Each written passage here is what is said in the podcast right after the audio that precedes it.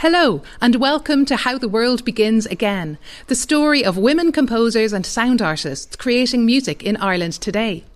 I'm Elizabeth Hilliard, and in this, my final episode in the series, I'm talking evolutions, exploring the future with my guests and what it means to be a composer. Across the series, we've met 20 women artists discussing aspects of their lives and their work You'll hear many of them again today, and tackling the elephant in the room gender and the very idea of a specific focus on women in composition. Composers Evangelia Rigaki and Anne Cleere both have an immediate reaction when I asked them about being called a woman composer. The matter of fact is that uh, when I hear it, I smirk inside. I would rather, you know, be called composer than woman composer. But history has shown that until very recently, women composers get very few opportunities to be programmed. A journalist asked me, So, what is it like to be a woman composer?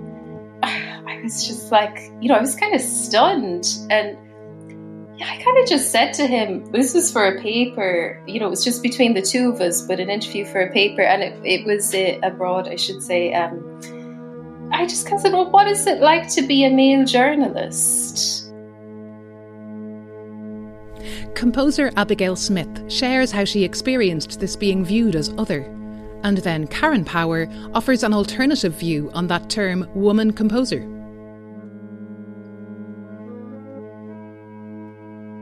I think even growing up playing in bands and even playing jazz, because I used to go out to Newpark as well, I would be the only girl there, you know. And sometimes in a band, like if there was five bands playing as a teenager, I might have been the only girl on the stage. And sometimes I did feel I was treated a little bit differently, you know. Um, and that was hard sometimes, you know, because I wasn't really thinking about those things. I was just thinking about playing music. The only good part is that usually when they do say women composer or women composers, it is always lovely to sort of swim around in this luxurious company of women artists because there are just oodles of amazing artists. And so automatically you get kind of thrown into this beautiful, luxurious sea with all these other amazing women artists.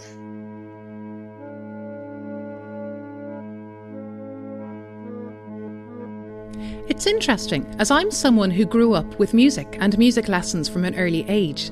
Yet when I close my eyes and imagine a composer, I do still imagine a man probably dead, and certainly not from Ireland. Even though I work regularly with living composers, many of whom are Irish and many are women, this amazes me.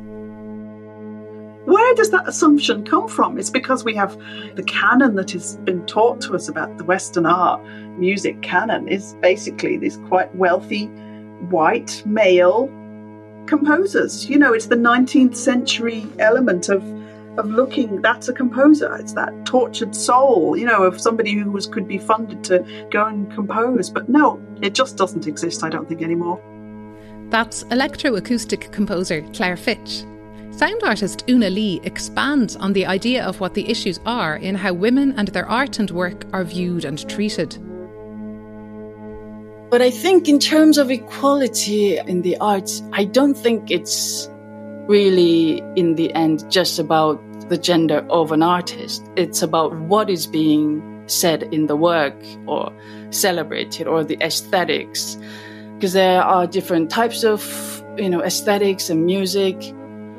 And some are somehow considered feminine, somehow considered more masculine. It's not only about who makes those arts, if you know what I mean. You know, it's like the same as chick lit, I think like women writing about women, women's domestic lives or like love lives, then it's put on this derogatory shelf of chick lit. That's the kind of thing that really should be terminated.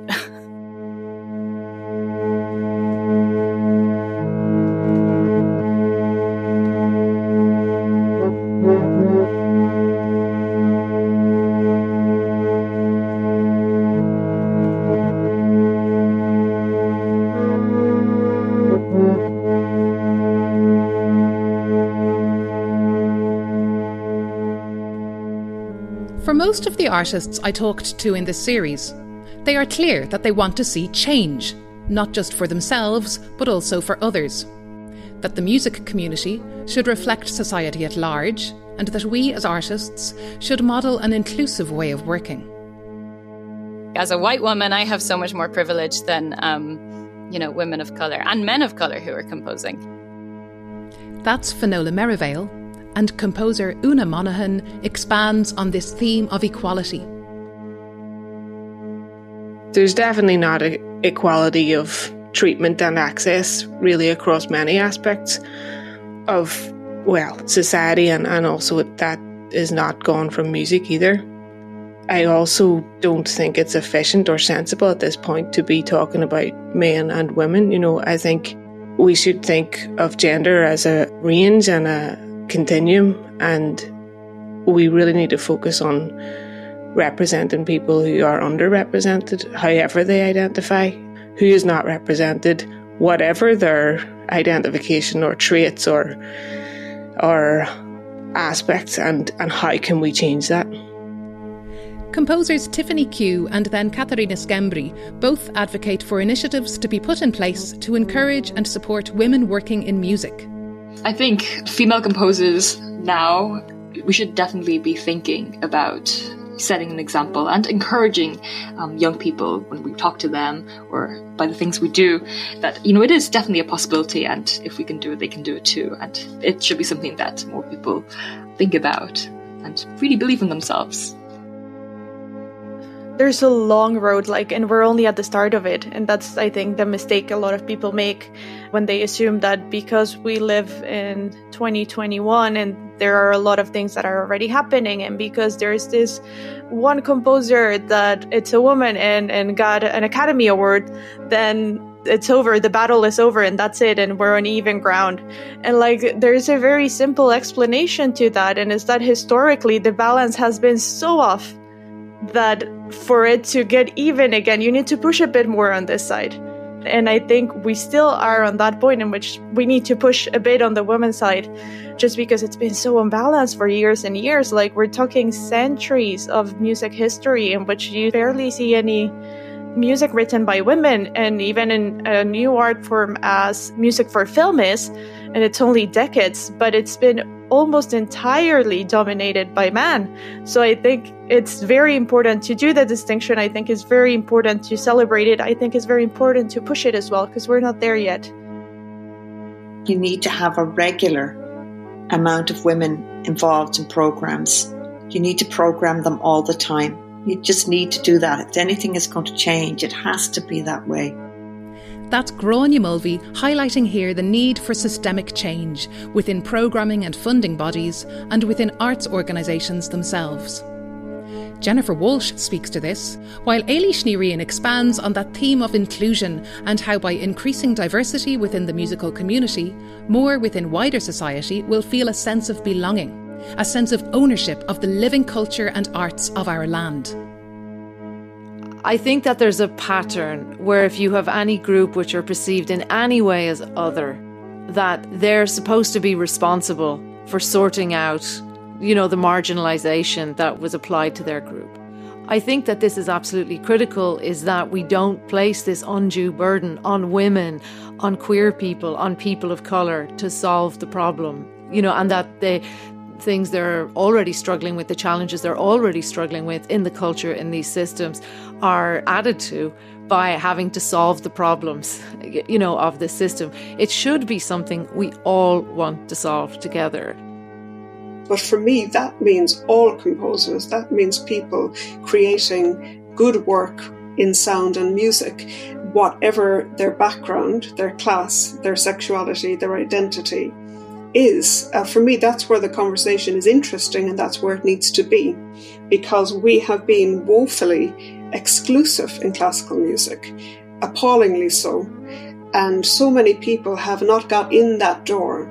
It is a privileged area of the arts, and things need to change, and they are changing. They are changing apace.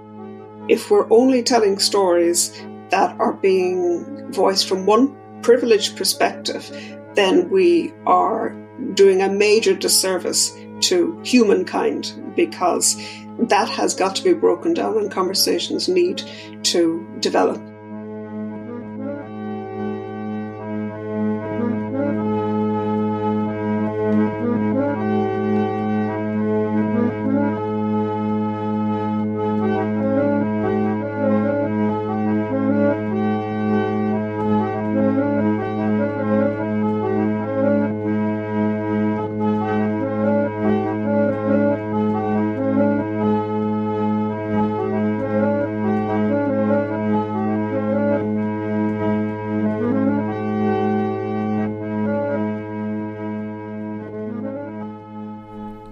My final question to all 20 artists was to imagine 50 years from now and the kind of conversations around equality they would want to see happening then.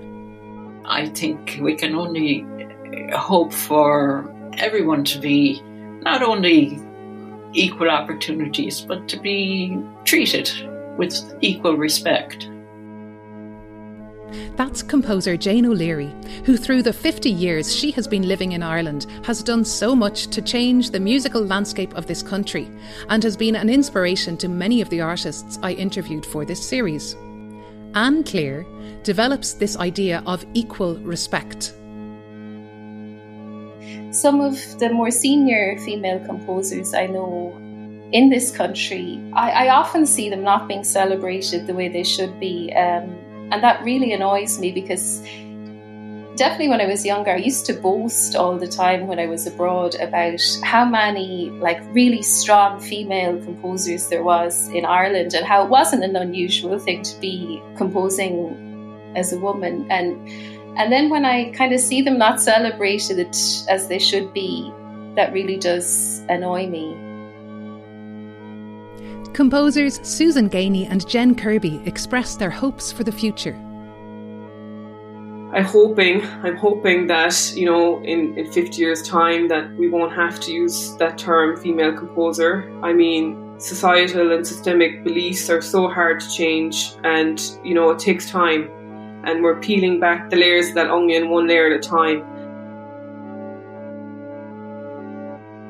I think rights and equality are things that we'll, we'll never have to stop fighting for. And I don't just mean women, I mean everyone who doesn't have equal opportunities. So, yeah, I don't think that'll stop. I think the fights will be, I mean, hopefully they'll be different, but I think environments change and things look like they change, but people don't really change that much.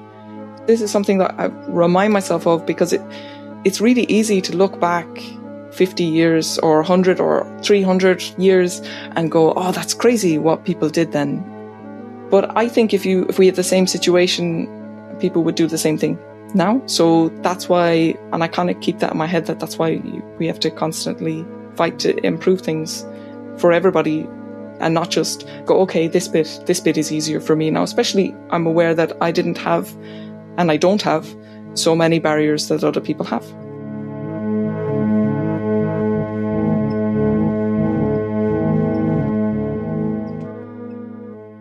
Surely this is the good fight and it's the fun fight. You know, this is the fight that it seems like it's going to be a joyous fight to win, you know. So I think it should be something we all do communally because surely we want to sort of enrich the field of new music, make it more vibrant, you know, make it more exciting, more more interesting, you know, because it would have so many different new voices within it. Jennifer Walshe there it's clear that fundamental change is needed, and not just in music and arts. Many composers mentioned hopes and dreams outside of the questioning around their sector and work, and none more clearly than composer Rhona Clarke. Well, the whole climate change issue is the biggest issue of our time now. There's no doubt about it. And it is past urgent at this stage. And I, I just don't see leadership, enough leadership, taking control and making the kind of radical changes which none of us will want, let's face it, none of us want not to be driving cars, you know, not to be using fossil fuel, that fossil fuels aren't used to create things that we want or need. But it has to happen. And the window of opportunity is closing all of the time.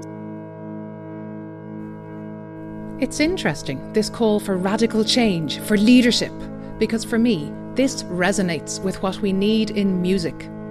And to close, here's Claire Fitch highlighting what might be possible in her vision of the future.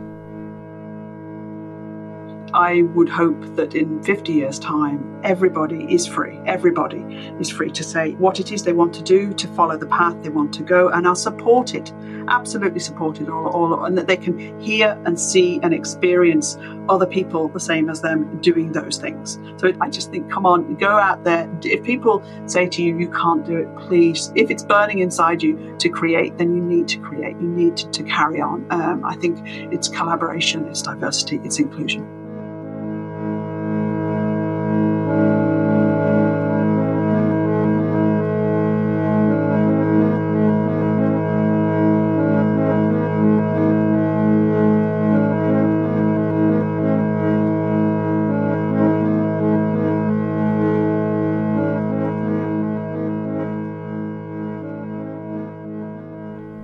Music in this, our final episode of How the World Begins Again, is Pink Sky Dawn by Natalia Beylis from her recent album on Early Music label.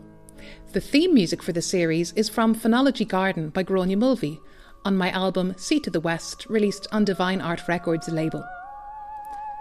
Some of you have asked about the title, How the World Begins Again, about this line that comes from the closing of Eavan Boland's poem Code, a piece often seen as a call to feminism and this is how it ends. I am writing at a screen as blue as any hill, as any lake, composing this to show you how the world begins again, one word at a time, one woman to another.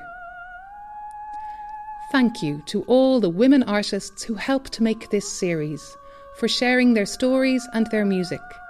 And thank you for listening.